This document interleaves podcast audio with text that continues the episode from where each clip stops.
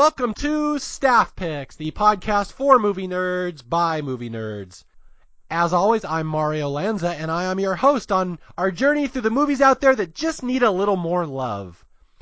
Our movie today is a personal favorite of mine. It's a, it actually kind of breaks my rule here. I don't, I try not to have a whole lot of modern movies on Staff Picks. I try to do older ones because I've always been of the uh, belief that movies tend to be at least, need to be at least ten years old before you can judge how good they are and how they will be remembered in history.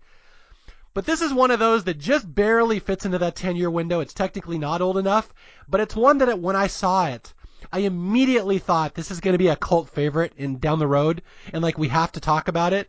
And the movie I'm talking about, of course, is the two thousand nine Will Forte vehicle MacGruber, as uh, some would say, one of the only good S N L funny movies. and uh, oh, that's maybe debatable. We'll talk about that. And my co-host today is a uh, guy who runs a Saturday Night Live podcast. I have actually been on his show before. It's called That Week in S N L. And he is a big S N L historian, as am I. We are competing S N L podcasts. And uh, I'm very excited to have him on the show. Welcome to Staff Picks, Andrew Dick. How's it going, everyone? Oh, so excited. I, I was just on Andrew's show. Uh, we talked about the Dolly Parton episode of S N L from nineteen ninety, which is one of the most obscure things you could talk about on a podcast. So I'm very excited to have you on as one of these, what's it called, a home and away situation. So welcome to my home. Well, thank you. I'm glad to be here. So before we delve into MacGruber, uh, why don't you give people a little backstory on who you are, uh, what your show's about, and you kind of your, your history with S N L over the years. Ooh, wee. All right. Uh, well, my name is Andrew Dick, run That Week in S N L with my co-host Tim Jacali, and we, as you said, explore older episodes of the show, just kind of bounce around eras, season two to season forty-four. We cover them all. Uh, apparently, we don't do season one for some reason. I don't know why I said that like that. And yeah, so we, we explore the episodes, and I decided to do that podcast after kind of coming back into the fold of S N L after having been away for a good decade or so. That decade decade contains MacGruber, because I think around two thousand four-ish is when I had stopped watching the show, and then around two thousand fourteen is when I hopped back on. And so I missed pretty much the entirety of the Kristen Wiig, Will Forte, Andy Samberg, Bill Hader era until I went back and rewatched it. And so I, I missed both this movie, MacGruber, and, and also Hot Rod, which I guess at this point are pretty much the final S N L movies to come out. uh, it's been, like you said, about a decade, and I don't see them attempting another one right now. I guess it's mostly people moving on to their own television projects. Wait, you don't think there's going to be a Jacob the Bar Mitzvah Boy movie anytime soon? I hope not. I love Vanessa, but I mean, I don't even know. That's the thing is, I was thinking about it, rewatching this movie, is what would be a good character from modern day S N L to bring into a movie? And I was stumped. I, I couldn't quite figure out one that maybe Drunk Uncle. Wait, wait how are they gonna how are they gonna make that happen? I mean, it would be a pretty depressing film, I would imagine, uh, but a fascinating one. I, I just I don't know how many characters have like a sort of life ba- that you can imagine outside of uh, their sketches, like, say, a Wayne's World or a MacGruber, where uh, I don't know if you got this ever watching the sketches, but this is a uh, play or parody on the show MacGyver. Oh, I didn't realize that. Yeah. Yeah, yeah, yeah. So that kind of helps. If you know that, uh, it helps explain some of the comedy there. Okay, yeah, I, I have to say, Andrew's one of the guys who has a really extensive knowledge of S N L history, and I do too. Like, we're there are very few people that I think out there that really kind of know S N L's history as well as you and I. Although, I, w- I didn't realize you had skipped over the early two thousands there of S N L. Yeah, so the thing is, when Will Ferrell left, it, it was a pretty big hit for me. Mm-hmm. And I think a lot of people. The show struggled afterwards, and I've actually been back to watch uh, some of those seasons where I was really on the fence and then f- completely fell off, and definitely figured out that, no, I was right. This this kind of sucked, and I was right to jump off. Like, I could not do this every single Saturday. And I was in high school, you know, it was like Saturday Saturday nights. I was actually doing something, which is pretty rare for me. So I missed out on pretty much all of Will Forte. He joined just as I was stopping watching, and for some reason, out the gate, I did not like him. Because I thought he was just a bad Will Ferrell replacement, even even being another Will F, and then eventually getting the Bush character as well. And he always starred in these very bizarre sketches, uh, like The Falconer. And I was like, this guy's just a lousy replacement for Will Ferrell, and the rest of the show sucks right now. And so I stopped watching uh, until I, I eventually, slowly but surely, got interested in the show again.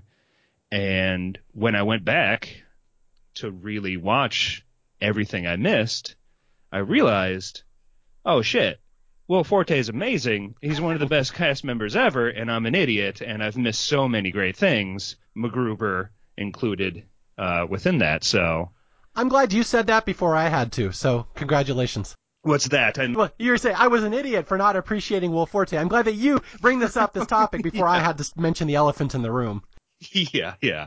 No, I, I know the folly of my ways now. Were we ever so young to dislike Will Forte? No, he's amazing, and uh, sadly I haven't really kept up with what he's done post-S N L. I really wanted to watch Last Man on Earth and just never got around to it because I don't really have television these days, uh, even just terrestrial network television like Fox. So I, I pretty much missed out on it, but it looked amazing, and I heard it was great. So it's a shame it got canceled uh, before its time. Never, never got to wrap up its own story. I generally don't watch too much episodic T V just because I, I don't have the attention span for it. So I've seen a couple episodes of it. It wasn't really my thing, but I will always support Will Forte just because I think he's amazing. Yeah. And I will give people my history that'll kind of dovetail with yours a little here that I've said before. I've I have not missed an episode of S N L live since like nineteen eighty-five. I have one of the longest Cal Ripken-like streaks alive. And that whole era, two thousand one through about two thousand eight, I could not hate an, an era of S N L more than I hate that era. And it, it's funny because that's like one of the most beloved and acclaimed eras ever. Like, everyone liked it.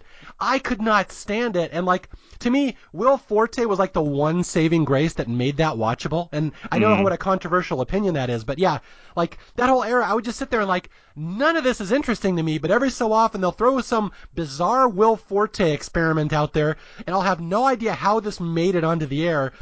Right. But as a comedy writer, I'll appreciate that someone fought for that. I mean, I'm I'm kind of with you. I'm a little bit of the opinion that that era is a little bit overrated, but going back and watching a bit of it and just, like I said, on our show, we just bounce around. At this point, we're about to cover a the Betty White episode from season thirty-five, or it has already happened, but we went back to season thirty-five, which I feel is one of the worst seasons the show has ever had because it was so super lazy and just repetitive, and Kristen Wiig was just over uh. running roughshod over every single sketch. And you jump back into just one episode and you go, oh, well, this is actually pretty funny. Like, not having been inda- inundated with, you know, your millionth Lawrence Welk show sketch. Uh, if you haven't seen it in a couple years and you just dip into one, you go, oh, yeah, this is pretty funny. Yeah, it is a weird back and forth of, if you watched season thirty-five, which is, I think, when they were producing this ep- the, this movie and releasing it, it was kind of a miserable season. Actually, Ryan Phillippe hosted during that season, and it's one of my most hated episodes because it is indicative of that entire season where I feel, I, to my memory, it was all repeated sketches. Well, okay, I'm not. I, I don't. I never know S N L seasons by their season number. What year is that? What's what year is season thirty-five? Uh, I think it's two thousand nine, two thousand ten. Okay, yeah, it's the exact era that I really didn't like. Yeah, okay, I get it. I, I remember that Phillippe Phillippe episode just being terrible. So we we agree on one thing. I'm very proud of that. But yeah, just this weird era where I, again, the critics loved it and the audience seemed to love it, and it was just all repeated recurring characters, and I could not stand it. It felt so lazy to me. But every so often you'd have Will Forte coming in there and just, just completely dismantling what comedy should be. And then on top of that, you had, I'm probably not saying anything you disagree with here, the uh, digital shorts, the Lonely Island guys. Oh, yeah. Yeah. See, to me, that was the saving grace of that era. You had Will Forte and the Lonely Island stuff really elevating and making that era seem better than it actually was. And that's my argument for MacGruber here. This is the best of both of those worlds there, because a lot of people may not know that it was directed and co-written by uh, Jorma. I always don't know how to pronounce that. Jorma. How do you say his last name? I'm terrible with names. I think uh, on the commentary, I had to rewind it because he said it so fast. I think it's Taccone. I, I think you're supposed to – I don't know if he's Italian or what. I mean, it's such a strange name, but it did seem like a Taccone, and I was like, okay. Here's the great part. I'm Italian, and I cannot pronounce Italian names. so so Jorma Taccone. Uh, yeah, so he wrote this movie, and he's one of the Lonely Island guys. Will Forte starred in it. There were no expectations for it whatsoever. Nobody thought a MacGruber movie would be a hit, and it really wasn't. It was kind of a flop. But it was really interesting because – it was kind of produced under, like, without the gaze of the studio. Like, the studio wasn't really on top of them telling them what they had to do. And they made the most bizarre, weird, non-sequitur, very, very heavily R-rated action movie. And it's not what you would expect out of an S N L movie. And that's why, like I said, I saw this, and instantly I'm like, this is a cult classic. This is going to be remembered one day as a very funny comedy. In fact, I would even go so far as to say it's one of the only really funny movies I can think of after about two thousand. Yeah, that's another thing that really hits me while watching this is just the fact that, hey, it's a comedy movie. What happened to those? Mm-hmm. And I mean, this is sort of, I guess, right on the edge of like those Judd Apatow, Paul Feig, uh, improv heavy comedies where it's just like, well, we wrote a scene and everybody who's funny on the day will just get there and they'll riff the punchlines and we'll probably throw them all in on the edits because they're all kind of mediocre anyway. And so we'll just have a whole bunch of mediocre punchlines to make up for the fact that we didn't actually write one big punchline. So beyond, actually, speaking of the Lonely Island guys, beyond Popstar, Never Stop mm-hmm. Stopping, uh, this, yeah, this is very much a blast from the past of like, oh, hey, a comedy movie where they wrote all the gags in the script and then went and shot the film as as written. Holy crap, they wrote jokes. I'm very happy you mentioned Popstar because that's another one I wanted to bring up that – it's funny we keep calling these modern comedy movies. These are like almost ten years old, some of them, so they're not even really modern anymore. But well, Popstar's about, what, three, four okay. years old, yeah. something like that. But yeah, th- those are three that I would say, like, there are very few comedies in the twenty tens and late twenty, two thousands that make me laugh. This one, MacGruber, is one of them. Walk Hard, the Dewey Cox Story, another one that really makes me laugh. And then you got the other ones you mentioned, Popstar and Hot Rod. Now, Hot Rod, I'm I'm right on the fence if I want to do a Staff Picks episode on that movie because mm. I love the idea of it and I love a lot of the jokes, but I real, feel it really kind of falls apart at the end. So I'm not one hundred percent as sold on that one as I'm on MacGruber. No, when, you know, when I first bought MacGruber to, to watch, when we first discussed doing this episode, I bought Hot Rod alongside of it, and uh, it's it's okay. Mm-hmm. It, it's got one really great gag of him falling down the, the mountain for an extended period of time, but the rest of it's kind of forgettable. Uh, sorry to say that, but, you know, it's okay. It's more in, in line of what you think a regular S N L movie yeah. would, would kind of be. Okay, let, let's talk about that for a second. We're kind of doing, we're spending a lot of time on the preamble, but I think this is important for people because, like, Andrew and I live in this S N L world. You guys might not live in the S N L world like we do. It's horrifying here. Terrible. It's a, we're, it's a safe space. We're safe here, Andrew. No. So let's talk about the history of S N L movies. Okay. Even though it might be kind of brutal. Um, yeah, a little bit. It starts off strong. Okay, what's the first one? The Blues Brothers in like nineteen eighty-three or two?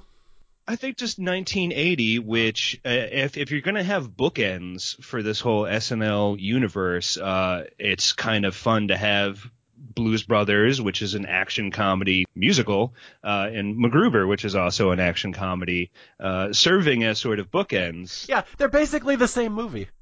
I just kind of realized that myself. But yeah, I was like, hey, that's actually kind of nice. A little bit of uh, cyclical nature there.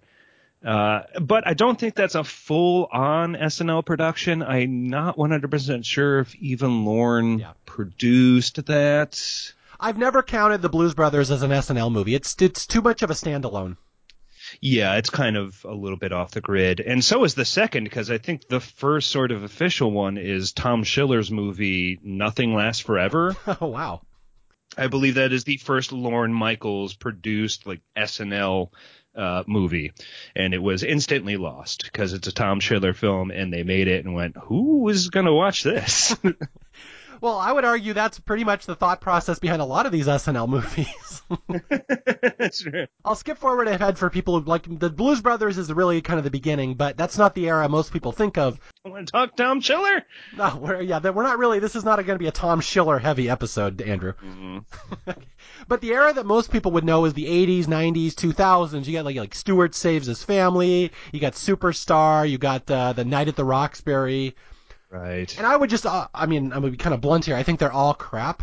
so, uh, Well, I mean, that's taking the Wayne's World films off the table. Exactly. Wayne's World's the one. A lot of people don't know what a big deal Wayne's World was. That wasn't just an S N L movie. That was like the number one movie in the country. That's like the yeah. defining movie of that year. Yeah, yeah. And I guess some people have defended Coneheads. I haven't uh. seen it since I was like eight years old or whatever. But I, I know that there are people coming out of the woodwork to say that one is not as bad as maybe you would think. I, I don't know. You know, to quote the great Nick Cage, that's high praise. But yeah, I mean, we've covered uh, Roxbury and Superstar on the show. And yeah, they're miserable. They're fucking miserable. Sure. Especially Roxbury is is so bad. It's so bad that Chaz Palminteri took his name off the film. We we realized that afterwards. It's like, who who is this character? Why can we not find him in the cast list? Oh yeah, it's Chaz Palminteri, and he took his name off of it because it sucked. Okay, yeah. So that's the long sordid history of S N L movies. If you didn't grow up in the eighties and nineties, you would know this. That that was the you know, synonymous with a crappy movie. That's just what it was. Yeah. It was a cheaply produced piece of crap that was really watered down P G for kids, just a recurring character going out and spouting catchphrases. A character that's already dead, usually, already been just milked to death yeah. for the show. And now a year later you get the movie and it's like, no, why? So that's the history of S N L movies, that other than Wayne's World, most of them were just kind of crap. Yeah, the history is why. Yes, exactly. And now you got MacGruber, which, again, a movie nobody expected anything from. Nobody was clamoring for a MacGruber movie. It wasn't like the most, the biggest character. It wasn't the big catchphrase character. But for some reason, it was produced, it came out, and like it was a huge flop. Absolutely flop. Yeah. But it's so funny, and it's so much better than you think. Like, there's nine or ten legit out loud laughs in this movie that come out of nowhere. Like, some of the funniest scenes I can think of in the two thousands. Uh, and this movie also came out the same year as uh, another of my favorite uh, comedies of the last decade or so, uh, which also kind of shares a, a aesthetic with MacGruber, which is Black Dynamite, mm. uh, which was... you know, sort of paying homage to blaxploitation films, but also making it a ridiculous comedy. MacGruber, as we've said, actually plays itself pretty straight as a love letter to eighties, nineties action films, while also being a ridiculous comedy. And, uh, yeah, so I also just noticed that. I was like, this kind of reminds me of Black Dynamite. And like, oh, they came out the same year. Okay, before we delve into the plot of MacGruber, and I'm going into this assuming most people have not seen this movie, so we're going to kind of explain the gags and stuff. But there's three things I wanted to bring up before we get into it. The first is this movie has an R rating, and that's why yeah. what separates it from other S N L comedies.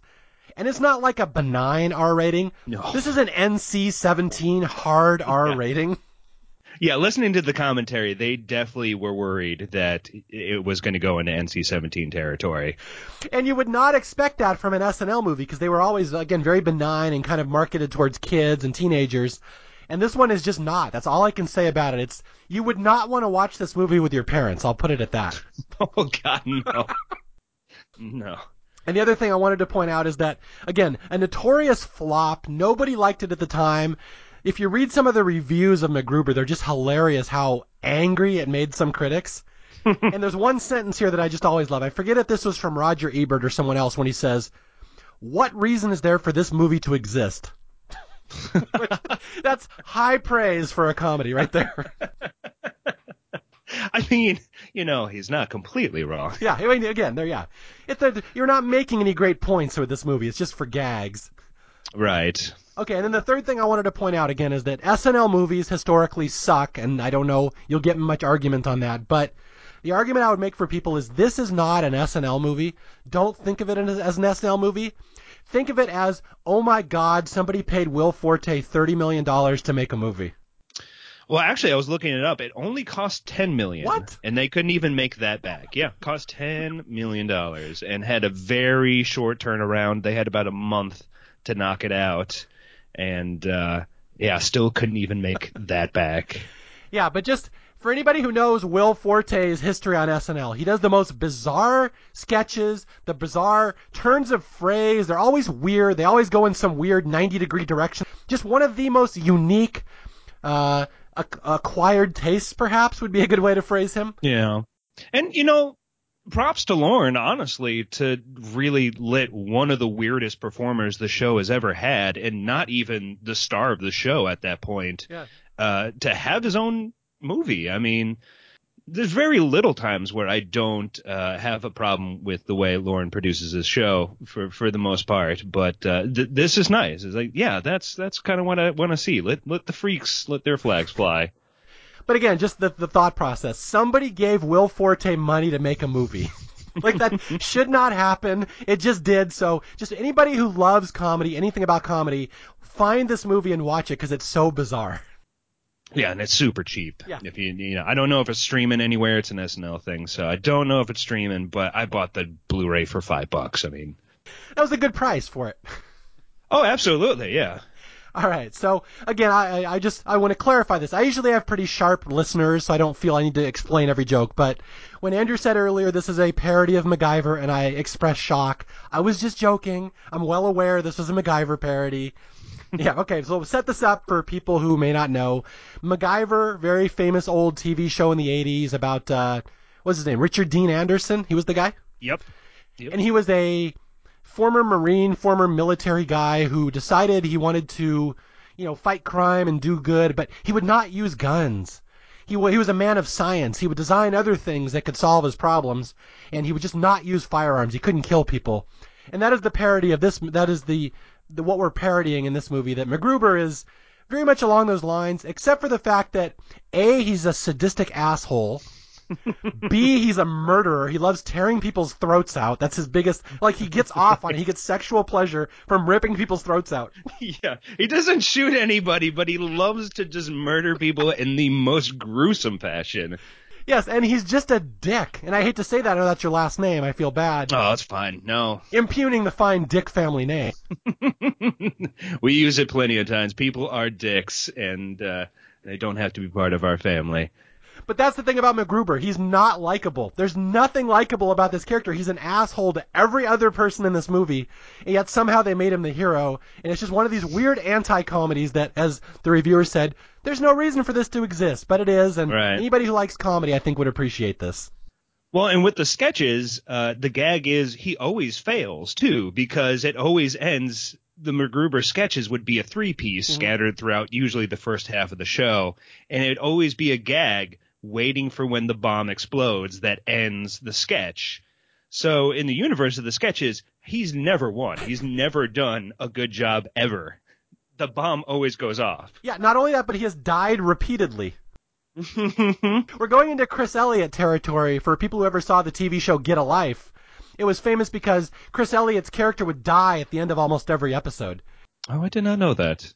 Yeah, that was what was so amazing about it, that he'd just die and then come back the next episode. So MacGruber has died hundreds of times before this movie. So, uh, okay, are you are you ready here, Andrew, to delve and do our best to delve into this movie? Yeah, I think that's enough preamble. You ready to pound some cunth? Oh boy! So, you know, that is the first note I have, because right off the the bat, we we meet Val Kilmer as Dieter von Kumpf. And so that's my first note. Is Kumpf funny? Is that really funny? It's it's one of those Will Forte things, I think, where it's really not funny. It's a hacky joke. But if you keep coming back to it over and over and over again, eventually be, it kind of becomes funny.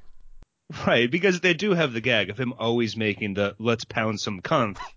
uh, so, I mean, it's, it's there for that gag, uh, I guess, especially, you know, particularly, but uh, it's so bizarre. It's a bizarre d- choice. That that is one of the things that many of the critics, many, many, many of the critics at the time pointed out. Your bad guy's name is Kumpf. Like, really? Yeah. You're going that stupid with your joke? But yes, we are going to go that stupid with the joke. And honestly, it's the first joke, because the movie opens up in a pretty legit uh, sort of action movie way, where it does kind of take a couple minutes before it even really hits its first big joke uh, beyond the detail of, of Val Kilmer's name being Kumpf. Uh, it, it actually does take a couple minutes to, to really get to our first joke. It really starts off like a legit action film as he's he's stealing this nuclear uh, warhead. Yeah, let's let's explain that to people who haven't seen it. Okay, so there's a terrorist called Dieter von Kumpf, played by fat old Val Kilmer, fat evil Val Kilmer. And again, I'm a big Val Kilmer fan, going way way back to Top Secret, so I'm excited to see him in a movie. And he has hijacked a nuclear warhead, the X five nuclear warhead, and apparently this guy Kumpf is a very bad man. So when you have a bad man like this, you must send in the ultimate hero to stop him, and this is where we're going to meet MacGruber. Yes, who is uh, hiding out in Ecuador, I believe. Yeah, they have a lot of Buddhist temples in Ecuador. Yeah. Although I should point out, yeah. the, the, uh, for people who know the S N L sketch, they have MacGruber's theme song. MacGruber, mm-hmm. making life-saving something out of household inventions. MacGruber! It's you know very recognizable theme. But they add a couple parts to it in the movie, which I appreciated, to the theme song. Yeah. The sexy sax man, which I love. And also, they made a fucking movie, MacGruber! There are a lot of F-words in this movie, so get ready for it. Oh, yeah. Oh, yeah. Okay, yeah, so MacGruber is in a, he's like a, a recluse. He used to be a war hero, and now he's retreated retreated to this monastery in Ecuador. And he's like, he has been pretending he's dead, he is hiding out, and only these, uh, this uh, Colonel, I forget his name, Powers Boothe has to come find him. Uh, yeah, Jim Faith, played by Powers Boothe. So already we've gotten Val Kilmer and Powers Boothe, uh, both, which are just giant slabs of head. Just big, meaty head people.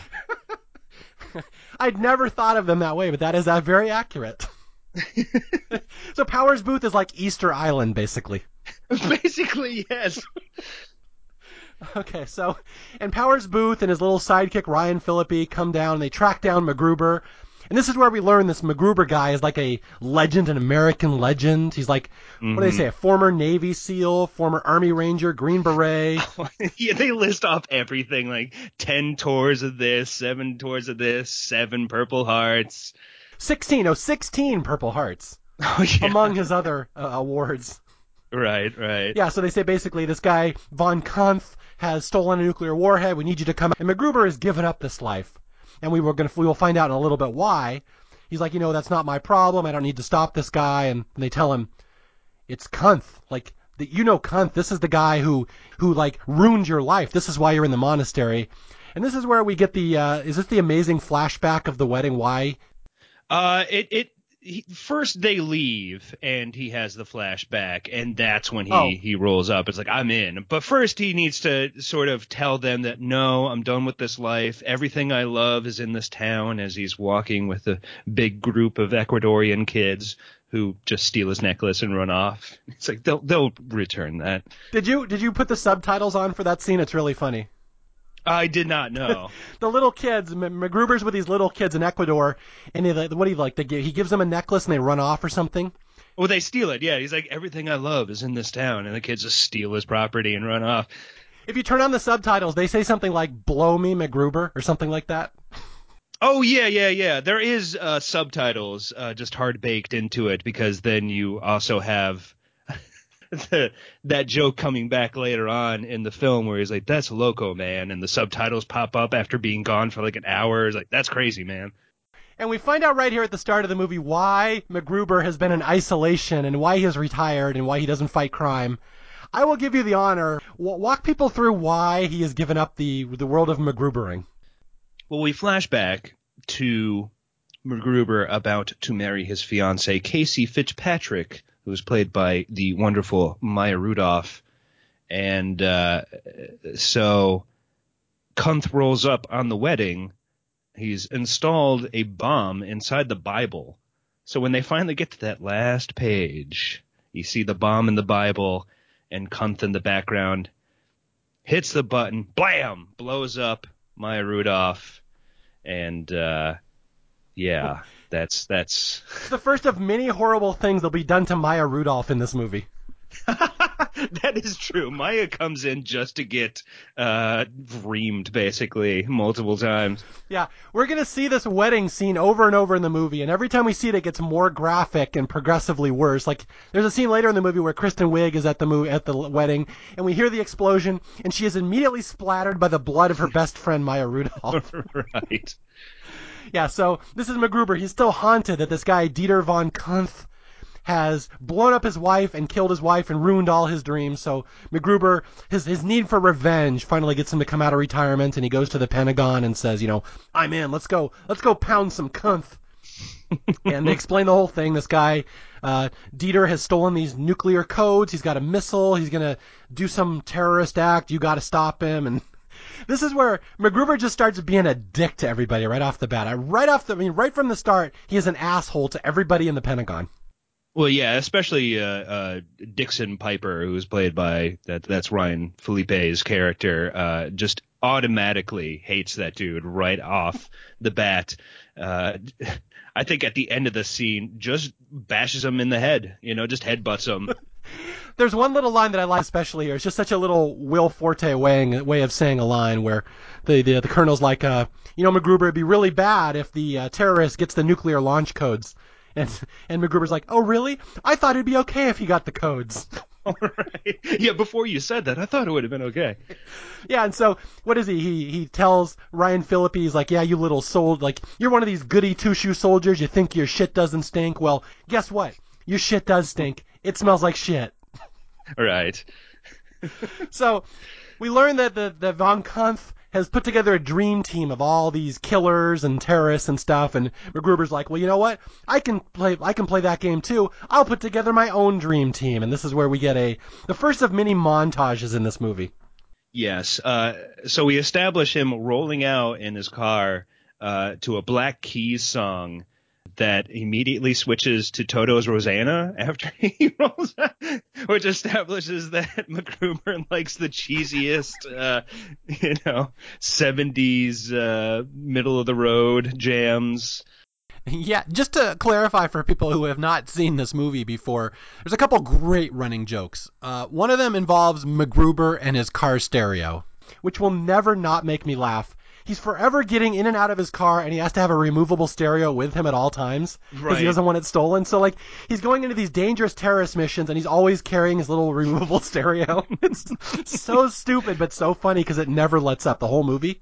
Yeah, which is so strange because, I mean, I grew up in a time where you'd basically, if you wanted to do that, you would just take the faceplate yes. off of your stereo in your car. But this whole idea of removing the whole mechanism each time. Yeah, it's like he's got a little woman's purse with him at all times, his little stereo. Right, and it's just a stereo.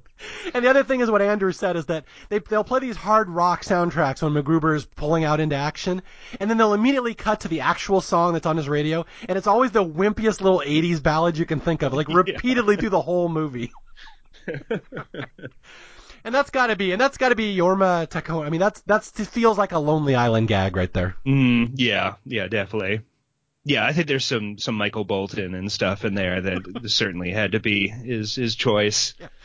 Okay, so MacGruber is going to go recruit his dream team of terrorist killers, and I'm going to just go through it rather quickly, but the first guy is the one that I want to focus on, and it's a montage of, like, any action movie you've ever seen. Like, they play this completely straight. It's really like a real action movie here, where he's assembling his dream team.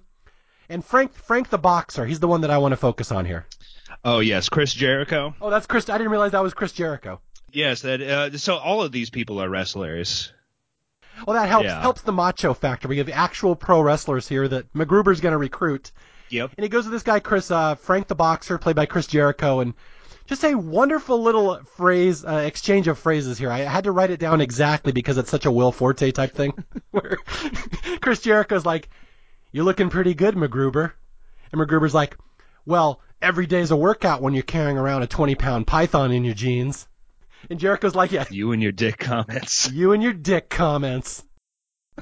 And you think that would be the end of the scene, but because it's a Will Forte one, it's going to keep going. He's like, you and your dick comments. And, and MacGruber's like, it's fun to say them. And Jericho's like, fun to hear it's them. fun to hear them. Yeah. That's why I say them. That's why I listen. Which I guess Terry reveals that I, I don't know how much of it uh, was, but I think a little bit of that was improv. He said that uh, Jericho was actually taking some improv training at the Groundlings. Wow. So uh, maybe I think some of that actually might have been done within that scene, or at least on the day of probably adding the it's fun to say them, it's fun to hear them uh, comments. Yeah, that is just fantastic. I mean, anybody who has an ear for comedy writing just has to appreciate that scene and that dialogue, because it's it just keeps going beyond the part where you think the joke ends, and they just keep going with it. All right, so MacGruber recruits his entire team. There's uh, Tut Beamer, a big black construction worker. Uh, I'm not, I'm not going to say they're all named. They're all big pro wrestlers, and they're all big macho guys. Yeah, you got the Big Show, Kane, the Great Khali. Yeah, they're all W W E guys. And this this is where we meet the possible female member of the team, Vicky Saint Elmo, played by, of course, uh, Kristen Wiig. Kristen Wiig, who is, I have to say, I'm not always the biggest fan of Kristen Wiig, but I love her in this movie. I think she's so good when she's toned down like this. Yes, uh, that's exactly what I was about to say, is I love when Kristen is underplayed rather than overplayed. And, uh, yeah, she always kills it in these sketches, or, or very spunky, like, let's go, MacGruber! uh, is always so much fun.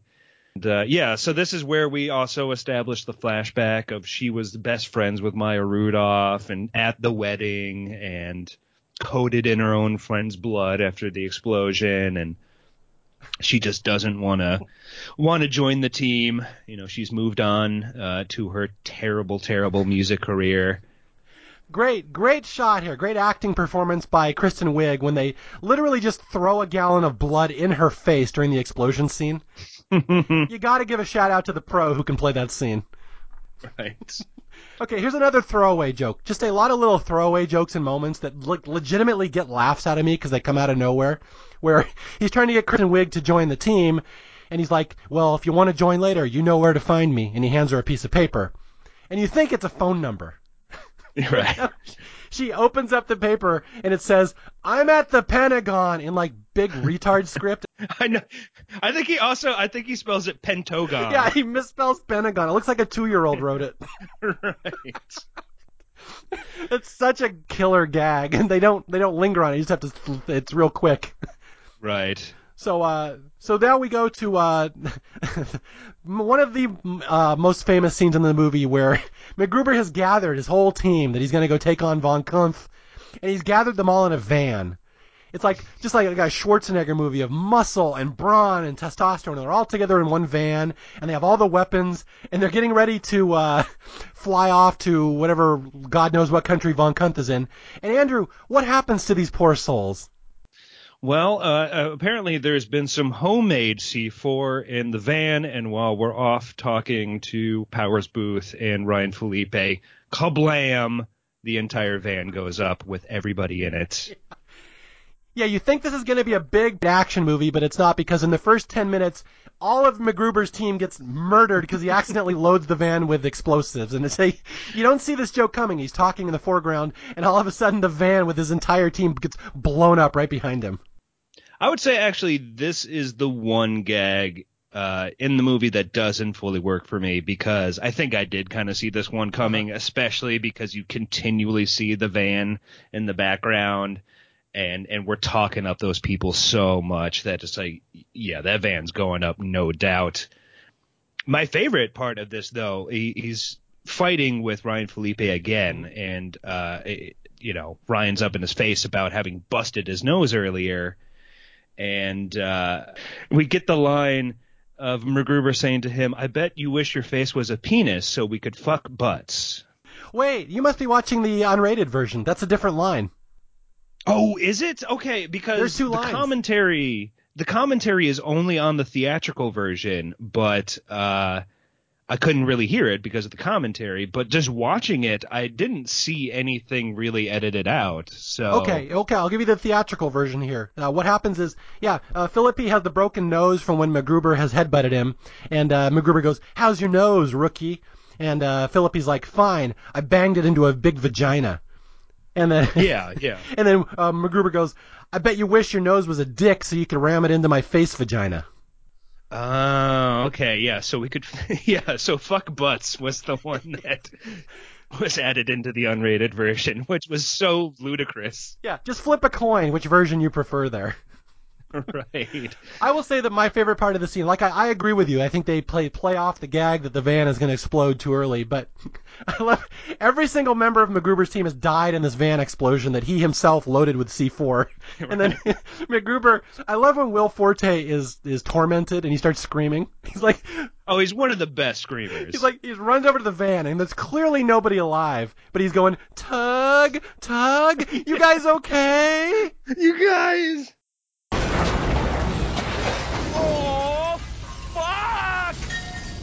No, no, no, no, no, no, no, no, no, no, no, no. Todd, Todd, you guys okay?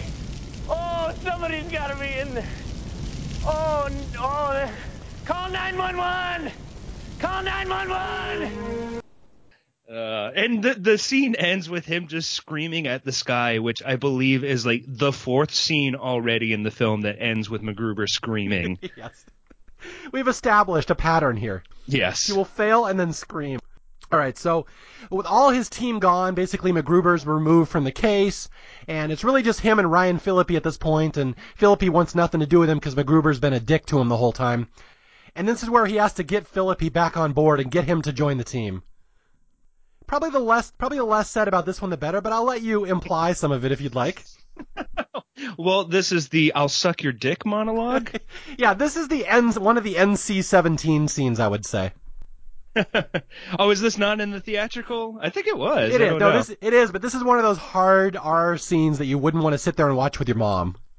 Right, because, yeah, he's just begging him on the floor to join his team, and he's like, just show me what the fuck. Anything in the room, just show me what the fuck. And my favorite part before all this is he's talking to Powers Boothe at the beginning, and uh, he's, he's taking MacGruber off the case, but they're talking about the funeral, and he's like, you really did not need to curse that much during your eulogy. And he's like, whatever. And he's like, there were kids there. He's like, they laughed. Yes. MacGruber has an F-word problem, as we learn. Right. All right, yeah, so MacGruber basically begs Phillippe to join his team. Is basically, I will do mouth stuff with you, you can do mouth stuff with me, whatever you want to do, I'll F anything in this room, point to anything in this room, I'll have sex with it. And then, you know, Will Forte will just keep these jokes going. Then the general walks in, and Forte is pantsless, preparing to have sex with anything in the room. And Will Forte, no stranger to showing his butt, I will say. No, we see we see a lot of Will Forte in this movie. So Phillippe basically says, okay, fine, I'll join you to embarrass to stop MacGruber from embarrassing himself and having sex with the whiteout bottle. And so this is the team. We have Phillippe and we have MacGruber, and somehow then Vicky comes in and joins. She, Kristen Wiig decides. So now we have the official team, the three-man team. Right, right. And so uh, I guess uh, the first thing we need to do is go down to Gump's nightclub and, and do some intel research. Yeah, okay. Another fantastic running joke in this movie. So many little sight gags and running jokes. This is the license plate gag. Yes. All right. I'll give you the honor. Oh, so, I mean, they're right outside of the nightclub, just chilling in his car at the at the light or whatever, and a dude just rolls past, like, nice car! And he's like, he just looks at the license plate and just starts repeating it over, like, K R B R two one three two K R V, and just, so you just set up the gag. It, it, it very nicely just kind of underplays itself. You just get him very intently looking at it and and just repeating it to himself, and then you kind of lose it for a while uh until it comes back. But uh, it's a very nice setup here where they they definitely point it out to you and then give you just enough repetition to kind of remember it and then make you forget it until it comes back. Yeah, it will pop up several times through this movie that MacGruber is so driven by rage that he remembers this guy's license plate and vows revenge. You know, possibly more than anything else in the movie. He's more focused on this. On top of the nuclear situation, he hates this guy even more. And all because the guy said nice car when he saw MacGruber's Miata. Right. So anyway, uh, he goes he goes into the club and he just announces his presence. He's like, you know, I'm MacGruber. I'm going to come get you, cunt. Just immediately blows his cover. Yeah, they're like, you know, he thought you were dead, MacGruber. You just ruined your entire advantage. And so now we need to come up with a backup plan. And this is a good twenty-minute stretch of the movie, one of my favorite parts of the movie, where their plan is they're going to dress Vicky up as MacGruber, so when they try to kill MacGruber, he'll be safe. And Vicky's right. like, what? Why? Why would you dress me up and have them try to kill me? And MacGruber's like, well, because it's not me.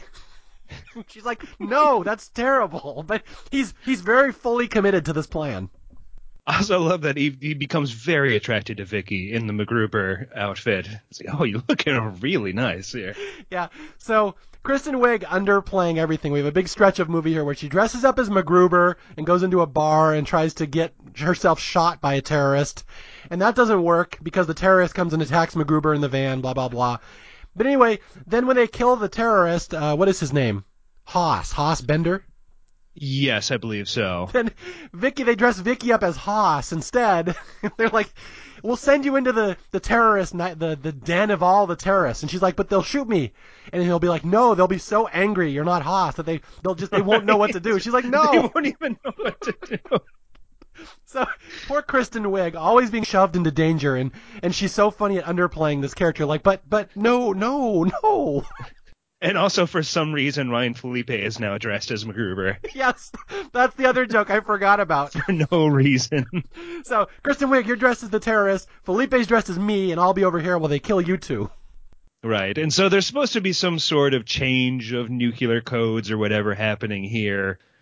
Of course, MacGruber just immediately announces himself. Uh, the cover is immediately blown by the celery in the butt trick.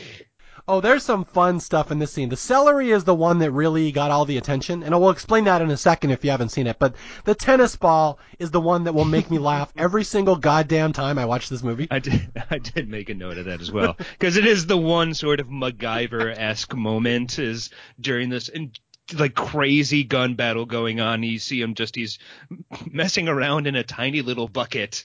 And uh, as everybody is rolling away, the whole action scene is over. He just throws the tennis ball and it just goes, poof, just a little bit of smoke. All right. Well, the celery one is the one that everyone tends to remember from, as the, the gun battle is going on between MacGruber or MacGruber's buddy. MacGruber will not shoot a gun. So his buddy has to do all the heavy lifting. He has to do all, Phillippe has to do all the shooting. MacGruber decides he will distract the bad guys by basically stripping down to nothing and wedging a stick of celery up his butt. And he walks out and does a little dance with the celery coming out of his butt. Again, yeah, just does a little duck walk. Yeah, you're going to see a lot of Will Forte in this movie. It is the most bizarre thing. And the funny thing is it works. Right. The bad guys are so distracted that Ryan Phillippe shoots them all. Right, right. And then the tennis ball. That's, that's such a masterclass in how comedy equals timing. Watch this scene. I'm sure they have it on YouTube. Just watch MacGruber throws the tennis ball, and watch how long the director, Jorma, holds on the scene before the tennis ball fails to explode. And MacGruber just goes, yeah. Damn it! And the whole scene ends with them uh, getting a call from Kumpf on the cell phone. So, like, all right, keep him on the line, you know, for twenty seconds so we can triangulate his position. And MacGruber immediately picks up, like, listen here, you motherfucker, I'm coming for you. Just like he hangs up within three seconds. Yeah, MacGruber's supposed to keep him on the line for twenty. He, he immediately insults him. Kumpf hangs up, and they're like, MacGruber, it had to be twenty seconds. He's like, that was twenty? And they're like, no, that was three.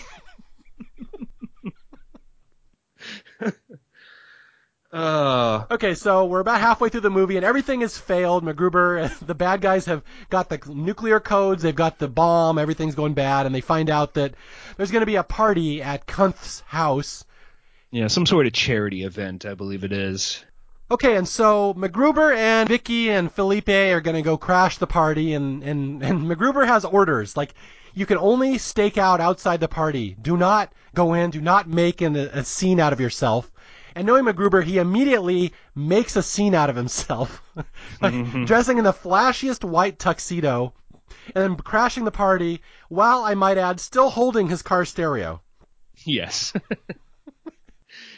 And meanwhile, Ryan Phillippe is uh, sort of monitoring all this from a truck and notices MacGruber's uh, notebook for the whole case, which he pops open. First no, uh, first page, notes, or clues, clues rather.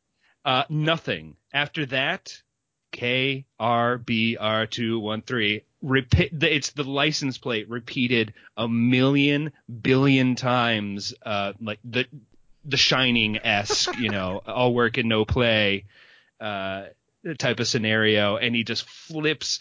flips through these endless, endless pages of, of the writing of this license plate until he finally gets to a crudely drawn picture of MacGruber hanging from a branch and pooping on the guy and his car. And he just tosses the notebook away in disgust.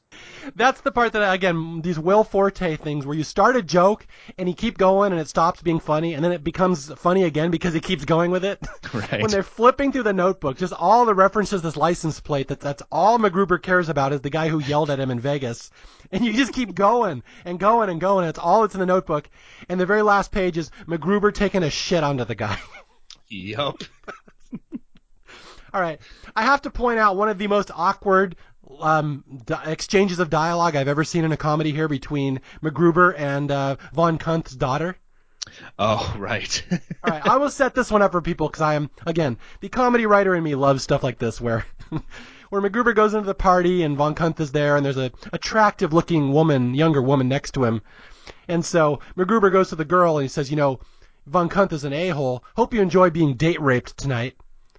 And, the, and Von Kumpf is like, that's my daughter. And MacGruber just gets this look on his face. He's like, uh, he killed my wife? I don't know. The face he puts on it is like, oh, it's so good. It, it's yeah, it's mostly sold on MacGruber's reaction of like, oh boy, I really fucked that up. Okay, so MacGruber is thrown out of the party, and they smash his beloved car stereo, and he's more angry about that than anything. That they've ruined his stereo. They owe him a Blaupunkt. Yes, and the whole time he's just whining to Kristen Wiig, who's actually still in the party and actually doing her damn job, and he's just whining about how bummed he is that they they broke his stereo. Okay, here we go. We're about to set up the signature MacGruber scene, the sex scene. Although you have to do this very carefully because I don't, I, I, I want to do this justice, Andrew. Oh, I mean, well, first we need to go back and and have Powers Boothe take him off the case. Yeah, MacGruber gets fired. MacGruber gets fired. There, I'll I'll save you the trouble. Yeah, and we get the sa- he goes to the door and then he turns back and he's like, I'll I'll suck your fucking dick. He's like, no, no, thank you. He's like, damn, damn it. That usually works. Right. But so everybody's basically off the case and they're enjoying some time off, just uh, having a couple beers in the back, some random backyard. Uh, I do love the. The, the flirtatious conversation as as Kristen Wiig goes off to the bathroom. And he's like, what is it, a number one or a number two? And she's like, I'm not going to tell you. He's like, it's a number two. And they both like giggle like idiots. And she kind of like struts off. Oh, so ridiculous. All right, so here we go. We're going to set this up that everyone's been removed from the case, and they're very sad, and they're all just kind of sitting around, and Felipe's like, why don't you make a move on Vicky? You know, she obviously likes you. You obviously like her. And he's like, oh, no, I could never do that. I promised Maya Rudolph, my wife, who was blown up. I promised her I would never touch another woman. And so we get in this long discussion. Why did he kill your wife anyway, MacGruber? And MacGruber's like, I don't know. It's a mystery why. He had some grudge against me. And this is where we go into the story of, of perhaps why. This monologue is outrageous. So we find out the mystery of why Von Kampf hates MacGruber is that apparently Casey, MacGruber, and, uh, and Von Kampf all went to college together. So we all see them sitting around in a dorm room, like eating pizza and playing guitars. And apparently Von Kampf was married, was engaged to Casey. That that was his girlfriend. Right. And MacGruber's like, but you know, I took her, I banged her, I stole her away from Von Kampf. And like, what did he say is the actual words here? I banged her and I mowed her box. She was the first person I was comfortable enough to eat out my butt. And so they cheated on Von Kampf, and then she's like, well, she was pregnant with Von Kampf's child. I had her terminate the baby. So obviously I had her terminate. I killed his kid. And he's like, I don't know why he's mad at me, though. So again, like, we're just rolling into the third act of this film, and we realize that MacGruber is the true villain here. Yeah, he's the villain. I, I love here, at the, MacGruber tells the most horrible story of all these horrible things. He took this guy's girlfriend, had his baby terminated, and then Phillippe's like, wow, that's fucked up. And MacGruber's like, thanks. Like, yeah. he, he thinks he's empathizing with him. Oh, my God. And uh, so it's right after that that they realize, you know, they're being watched. And uh, so they they they get fired upon by, by one of the henchmen who comes to, to bust up their little party there. Uh, MacGruber totally using Ryan Phillippe as a human shield, uh, even just turning him over at one point to just utilize more. This is great. Like the front half of him was too shot up, so he t- he turns him around. Uh, him and, and Kristen Wiig jump into the car, and they kind of lay him in the back, so he continues to act as a shield. Yeah. Phillippe takes about five hundred bullets in this scene. The sniper's trying to kill him, and MacGruber is moving Phillippe in different areas, so he'll he'll absorb more bullets that he'll be protected. So, so they all drive off, and Phillippe comes out to him to life. He's like, oh, I had a bulletproof vest on. He's like, wow, that was so genius of you, MacGruber, for using you, me as a, as a shield. How did you know I had a bulletproof vest on? And MacGruber's like, you're wearing a bulletproof vest? Awesome. So Phillippe's a little angry that perhaps his best friend has used him as a shield, and he leaves. He quits. He walks off. Right. Uh, so, but we do figure out that MacGruber has been shot in his leg. And so uh, we, we go to Vicky's house, Kristen Wiig, her, her house, to, to pull out the bullet, which is conveniently located right next to his dick. Right. The yeah. The, the bullet. And so th- this this starts off the funniest five to ten minutes of this film is so great. So first we got the hole right next to MacGruber's crotch, and you know it's like, all right, I'm gonna get that out, and you almost assume she's gonna suck it out or something. No, she just graphically starts just putting these pliers in there and just moving it around. The most graphic close-up of just jamming pliers into this bullet wound uh, as they're having this very tender conversation. That's an odd way to start a sex scene, by the way. Right? And that he's gotten an erection because of it. Yeah, it's this is a very roundabout way to having not only one but two of the funniest sex scenes you are ever going to see in a movie, and this is why when I recommend this to people, when I say, even if you don't care about anything else in this movie, watch these sex scenes, and then imagine that some horrified kid had to sit there and watch that with their parents one time. Oh, my God. Yeah, so, and before we get into the first sex scene, though, uh, as as it's kind of wrapping up and they're, they're starting to kiss, uh She, Kristen points to the gun wound and is like, should I close this up? And he's like, no, I love holes. Yes, leave it open. I like holes. Jesus Christ. And what's funny is that's only the first one. Here's the second one. He starts to kiss her and she's like, I'm a virgin. And he's like, not for long. Right. And so you get you know, you get the sex scene kind of shot like a eighties action uh, sex scene. Uh, a lot of close-ups of fingers running down bodies. You got your Smokey Sax soundtrack. Very romantic. Very romantic until we completely break the reality of it and we just hear what's going on in the room. God. Um, who wants to take a, I will, wants to take a crack I at will it? do my best, but I cannot actually say everything MacGruber says in the scene because I have a teenage son in the other room and he might hear me screaming this stuff. So...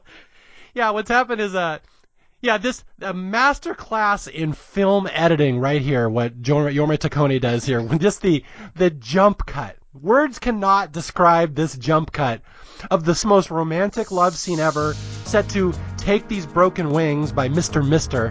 Very cheesy eighties romantic. He's stroking and caressing and, and licking, and it's so romantic. And then, like I said, your neck will snap from this jump cut. All of a sudden...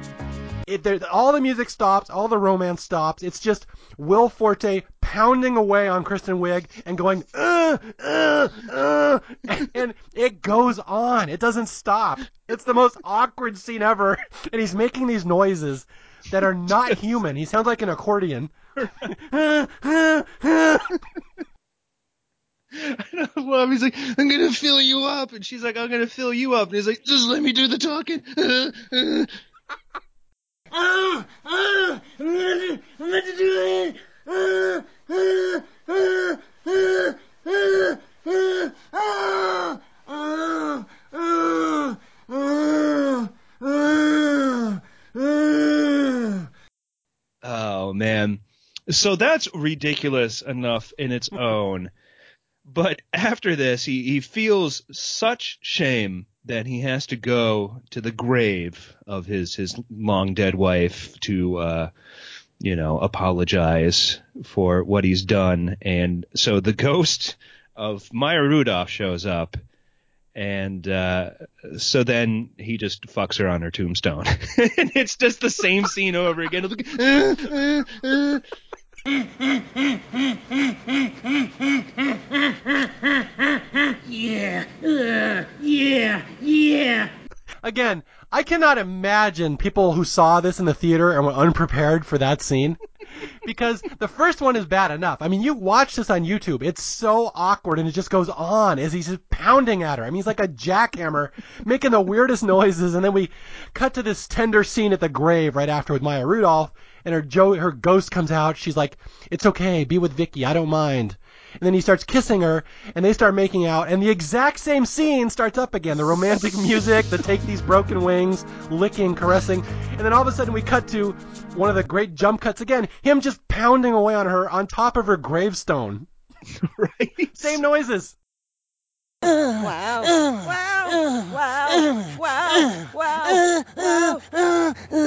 Wow. And then, uh, right, and then a further sort of step away as you get like a, a gravedigger uh, person like walking along, and uh, he just looks over, and it's just Will humping the air. Yes, it's Will Forte humping nothing, doing his, uh, uh, uh. Although there's a great scene of him and Maya Rudolph facing each other. She's making funny noises too. Yeah, well, then, yeah, she's totally, uh, you know, into it, and I love you get a close-up of both of them, and he's just... spittle and all, just like, I'm gonna shoot, I'm gonna shoot. God. Just right in her face. It's, oh my God. It's so insane. Wow, yeah, that that is not the type of scene you expect in an S N L movie. Uh, I'm gonna shoot, I'm gonna fucking shoot, shoot. I'm gonna uh, shoot too. Uh, I'm gonna shoot together. Uh, uh, uh, uh, uh. No, my God, no. Yeah, it, it really, yeah, it's it's probably the furthest any S N L-related uh, comedy has ever gone. Oh, God. In terms of, of raunchiness. Uh, and so after that, we, we also get the, uh, we come full circle with the uh, license plate as well. Oh, yeah, we get the payoff. That's right. The yeah. yeah, MacGruber has spent the entire movie obsessing over this license plate of the guy who made fun of his car in Vegas, like literally an hour ago in the movie. And after he is he has ghost sex with his dead wife on his on her headstone, he happens to walk out in the parking lot and, whoa, what a fortuitous event. There's the car parked right there. And he's so angry he keys it and then... Well, yeah, he just immediately rolls right into it. Of like, like he's just been waiting and just he sees it and immediately keys out, starts to go, smashing windows out. Uh, all while having a very sort of naturalistic, calm conversation with Powers Boothe, as uh, I think he's uh, relating that uh, Vicky has been kidnapped. Yeah, he's on the phone with a with a colonel, and it's, it's an important conversation for the movie. And all the meanwhile, MacGruber is keying and smashing and burning this car. Right. Although, there, what's funny is there's a newspaper on the back seat that says "President to give State of the Union tonight." And that's where MacGruber realizes where the bomb's going to explode. So it actually is a plot point. Right, right. And the guy shows up, right? The guy who drives the car? Yeah, as he's walking away, he's like, hey, that's my car. He's like, fuck you. Yeah, that's the payoff to the entire storyline. There's no fight. He just kills, keys the car. Yeah, and just rolls out. Yeah. Uh, such a petty, petty character. Oh, yeah. Oh, but that, that sex scene, that is one of the top ten funniest things I have ever seen in a movie. So, and I'm not just, I mean, you go on YouTube and you see the videos, and these have been posted dozens of times, and just everyone under the comments in YouTube, it's people's horror stories of them watching this movie with their parents and not realizing that scene was coming. Luckily, I think my parents have a, a good enough sense of humor that I think we all probably would have fallen out, but. Well, yeah, I should hope so, because your parents are dicks. Mm-hmm. That's right, the, well, pun on the name for my listeners. I'm making sure my listeners caught that one. uh. All right, so what happens is after the gravesite, he goes back to tell Vicky it's okay, we can be with each other, and we find out that she has been kidnapped. And this will oh. go into the last part of the movie that Von Kunt has kidnapped Vicky. He's going to set off a bomb at the State of the Union, and, and this is where MacGruber tells Kunt over the phone. He's like, you know, the, throughout the whole movie, there's two things that MacGruber, or three things that MacGruber wants in this movie. He wants to, A, rip people's throats out as often as he can. Right. B, get the license plate, that car that, that insulted him, and get back at him. And then C, the most noble one, perhaps, he wants to cut off Von Kunt's dick and shove it in his mouth. It's our noble hero. Yes, yes. And so we get a uh, suiting up scene, uh, but in a very sort of... Uh, MacGruber, MacGyver way. It's like pennies in the belly button, a thumbtack in the toes, rubber bands and crap over here. Uh, he hasn't actually suited up with anything useful. Well, don't forget the celery. He puts the celery down the pants. Oh, yes, and we got the celery comes back. uh, so, yeah, him and uh, Felipe roll up to uh, Kunt's compound.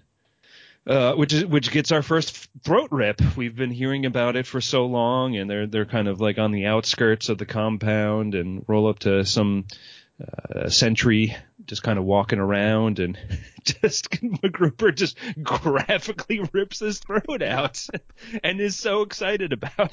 Yeah, this is literally the thing that gives MacGruber the most pleasure in life is ripping someone's throat out, and Will Forte gets the great, greatest maniacal grin when he does it. Yes, as, as Felipe is just horrified at this, like what is going on? Yeah, so MacGruber does his first throat rip at the compound, and then he sees a second guy, and he does a little quip. He's like, here's some throat lozenges. You're going to going to want to take a whole box of these. And then he rips his throat out with a big grin on his face, and Felipe's like, what the F, man? That's so gross. Although, I have to say, great Kristen Wiig moment. We kind of been not giving her enough credit here. Yeah, fantastic scene here with her and Val Kilmer in the compound that yes. she's all tied up and, and she's like, stick it where the sun don't shine, Dieter. And he's like, where might that be? And Kristen Wiig just with the perfect beat. Where might that be where the sun doesn't shine? She's like, your butt. In your butt, in your, in your butthole. And then he puts the, the mouth thing back in there. It's like, all right, let's stop that. And I love also when they, they finally find her later on, because she kind of disappears as they make their way to her. Uh, she's completely fallen over uh, on the chair and in some sort of attempt to leave, but still so happy. He's like, hey, MacGruber! She's laying on the ground. Okay, so we're in the final compound. This is the final fight of the movie, and MacGruber has done his first two throat rips, and now he's excited because he might get the elusive third throat rip. He's looking for the turkey. The turkey. And if people don't know, that's an actual bowling term for right. three strikes in a row. And Felipe's like, what's a turkey? And MacGruber's like, well, it's a bowling term, and you get three strikes in a row, and I'm going to do three throat rips because I have applied the bowling term to throat rips. And Felipe's like, what the hell, dude? Although, okay, I have to give praise to this joke. Like I said, there's about eight to ten laugh-out-loud, legitimate, funny moments in this movie, and this is one that always gets me, is that MacGruber goes into the control room in the in the compound. He kills the guy there, and then he, he announces on the P A, hey, Von Kuntz, I'm in your compound now. Come on up to the control room. I got a little surprise for you. And so Kuntz sends every one of his guards up to the control room. And what is what is the surprise that he is that MacGruber has left for him?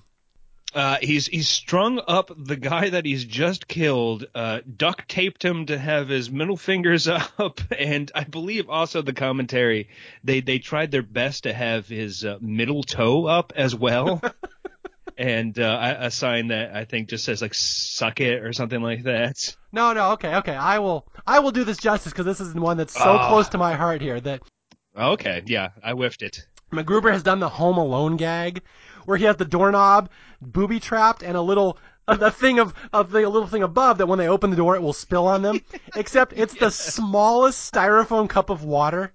Right. So when they burst in, this tiny little cup of water spills on all eight bad guys. Yeah, that is a very much blink and you'll miss it uh, gag. And but then the bad the the dead guard that's holding up the middle fingers, he has a sign that says "You're all wet." Oh. That's what, yeah, when they burst in the room, they see the sign that says, you're all wet. But in keeping with MacGruber, he has misspelled it where it's just Y O U R in giant childlike script. Yeah. So that's a surprise. They got slightly wet. Okay, so let's let's wrap this up here. We go to the end of the, the last showdown, and there's big gunfight in the warehouse, and Ryan Phillippe, of course, doing all the work, doing all the all the shooting, and MacGruber is fishing around looking for some kind of bomb he can make, and and this is where uh, he's like, I got this wrench, I got this bottle cap. Tell me, Piper, look be on the lookout for one large brown egg. Phillippe's like, shut the fuck up, MacGruber. I won't use a gun, though. That's the key. MacGruber will not use a gun. Right. Until now. Yeah, until now. And this is yet another just laugh-out-loud moment and why this movie is so much funnier than it should be that MacGruber's like, I don't know how to use a gun. And Phillippe's like, you just point it and shoot. Point it and pull the trigger. And MacGruber's like, that's it? That's as, as hard as it is? So we get the wonderful sight gag of MacGruber shooting a gun for the first time, which is him popping up with the biggest shit-eating grin on his face you've ever seen, waving the guns at any r- random thing in any direction and shooting them simultaneously, one to the left, one to the right, not even coming close to anything. Right. It's just the most wild spastic motions. And then he gets down there. He's like, this is awesome. Yeah. He's like, I got a barrel. And Phillippe's like, aim for a person. And then you get the shot as they, you know, get out of cover, and, and Felipe is like your normal action guy running and popping off shots and killing guys. And it's all slow motion. You cut to MacGruber, again, slow motion, just hands waving like a wild, wacky arm guy, just shooting guns everywhere. Big old shit-eating grin on his face. The Will Forte spaz attack is the best way to describe this scene. Yes. And again, the, the, the childlike joy that he, he gets from it. Uh, so good. Well, speaking of childlike joy, this is immediately followed by the scene where he gets his third throat rip. He gets the elusive turkey. Yes. And it's like uh, Felipe knocks this guy out. He's falling down. And you can see that Forte wants to go over and rip the throat out. And he's like salivating. He can see the guy's throat. And Felipe gives him the go-ahead. Fine, go ahead. I know it gives you joy. So Forte rips the guy's throat out. It's so graphic. All of them are, they splatter blood on the camera when the throat rips out. Right, right. And then he gobbles at him. So it's very nice. He got the turkey. But yeah, so finally our big showdown with Kuntz, which I got to say, um, you know, I, I mostly enjoy this movie. I think the one big misstep this film has is this whole scenario here. just doesn't quite come off. The big showdown with Val Kilmer uh, feels a little bit underwhelming. So wait, you're saying there's flaws in MacGruber? Uh, yes. I didn't know if we were going to get critical, any sort of film criticism here. But, uh, yeah, I mean... It feels rushed. It really does feel rushed. Like, they didn't have too many great ideas for this. Uh, I, I did like Kunth cutting off a bit of his mullet, and uh, that's what sends MacGruber into uh, his, his fit of rage. And we also get Ryan Phillippe bringing back the, the celery trick uh, to confuse people. So, uh, yeah, it, through a very rushed sequence of events, we've, we've chained Kunth up to some part of the wall, and we run up to the missile. And this is actually kind of where the film, for the first time, actually resembles uh, the sketch yeah. a bit. Yeah, they actually go into the sketch here. Yeah, basically, I think the, the usual song starts up and everything, and... Uh, three minutes, MacGruber! Yeah, you even get the, yeah, three minutes, MacGruber, okay, MacGruber! But strangely enough, uh, I don't know, this just kind of... Fall, I don't know, he, he doesn't know how to disable it, but then he just takes out the nuclear material, and then the guidance system, and Kunth's like, oh, drat. Yeah, it's not really climactic enough. Yeah, it just really doesn't have a great joke to go along with it. Like, I, I it, that's the weird thing is that we've we've been able to supplant all of our other action uh, sequences with some good jokes, and then this just kind of, even when we're like, okay, hey, it's the beats of the sketch, and even that doesn't really come to uh, much uh, fruition. So, kind of strange to have this this one scene just kind of fart. And it's like the big climactic one, and it's just kind of like, oh, okay. I was going to say the irony here is they're wandering material that already works on T V, and they don't really sell it or dwell on it. They just kind of do the sketch. Although there is a fantastic joke in here that I always forget about where three minutes, MacGruber, and he's like, give me this, give me the copper wire, give me the ball bearing. He's like, here's this ring, and he gives the ring to Vicky to propose to her, and she's like, aw. And then he's like, this is where he announces the news because he's trying to spring it on her and get it past her. He's like, I porked Casey's ghost last night. We can talk about that later. So anyway, this is the wrap-up of the movie. MacGruber tries to disable the the bomb. There's hundreds of wires in there. He can't do it. He's, in his own words, I'm more of a three-wire guy. They basically flee. They leave the bomb to blow up. They run out, and everything explodes. They basically save the day. They think Kunth is dead. And that should be the end of the movie, but there is one last scene after this. Epilogue. Vicky and MacGruber get married. All right, so six months later, we go to the uh, wedding of Vicky and MacGruber, and basically they think Kunth's dead and everything has been saved, and he's uh, at the altar marrying Vicky, and this is where Kunth pulls up again. He's not dead. He survived the explosion, and he's going to blow up and destroy their wedding, just like he destroyed Casey's wedding. Right. And they, it's a very fun, very graphic sequence where first Kunth shoots a missile into the priest, which is always nice, seeing a priest blow up. Yes. And then they have a fist fight, and basically MacGruber beats the crap out of Von Kunth, and this is where earlier in the movie he said as he's going to rip out his dick and shove it in his throat. That's his, his big catchphrase. So he's like, Kunth, suck your own dick. And lo and behold, Kunth doesn't have one. It was blown off in the explosion. Which, of course, we see. Of course we see. A very graphic shot of yes. Val Kilmer's fake pseudo-crotch. Right. Just as doughy as the rest of him, by the way.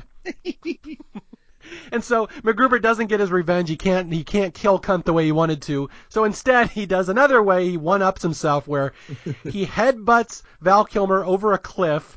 And then as the corpse is falling down to the ground from these giant heights, he pulls out a gun and starts shooting the corpse while yelling, fuck you, dude. Val Kilmer's body hits the ground. Uh, MacGruber shoots a missile into it and explodes it, and then pisses on it. And then immediately he turns around to the priest and says, I do, and then the music comes up, MacGruber! Yeah. And that's the movie. So it is nice that, uh, yeah, even though uh, the whole climactic showdown didn't quite work with the the missile and all that, it does end on a high note for sure. That that last gag of Uh, yeah, shooting him with the machine gun as he falls, exploding him with a grenade, and then pissing on his corpse. It's like, okay, very nice. That's how you wrap it up. Yes, and as the critics of America once said, what reason is there for this movie to exist? I think we found it. Anyway, that's MacGruber, one of the wildest, just uh, out-of-control comedies you're ever going to see. So much more racy and hardcore than anybody ever expected an S N L movie would be, with, I would say, about eight to ten legitimate laugh-out-loud moments and, oh my God, both sex scenes. Yes.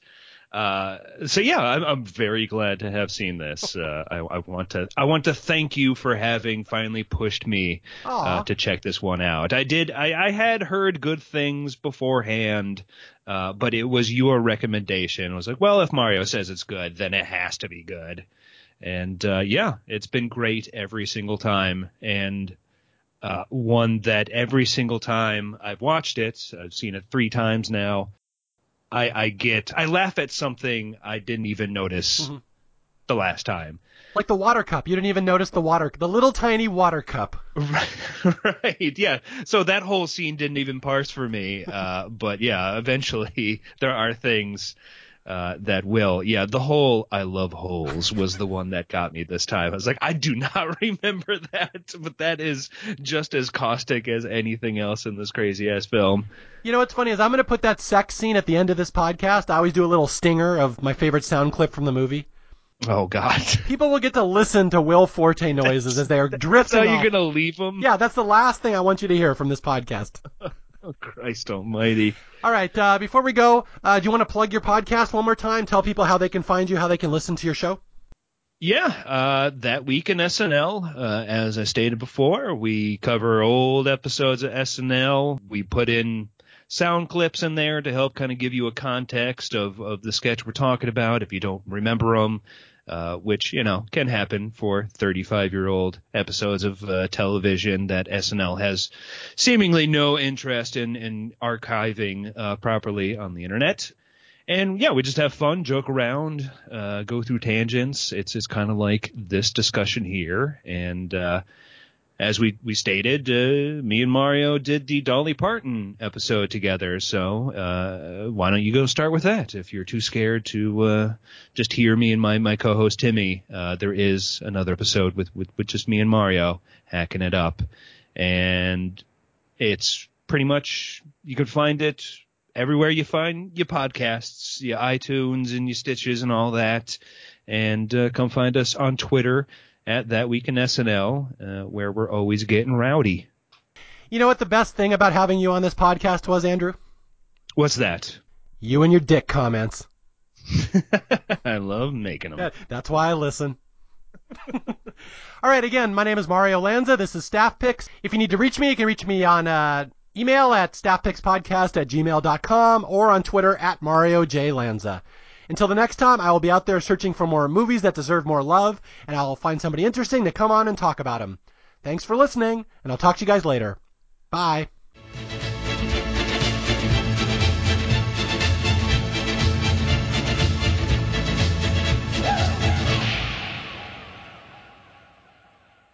Oh, yeah. Oh, yeah. Oh, yeah. Oh, yeah. Oh, yeah.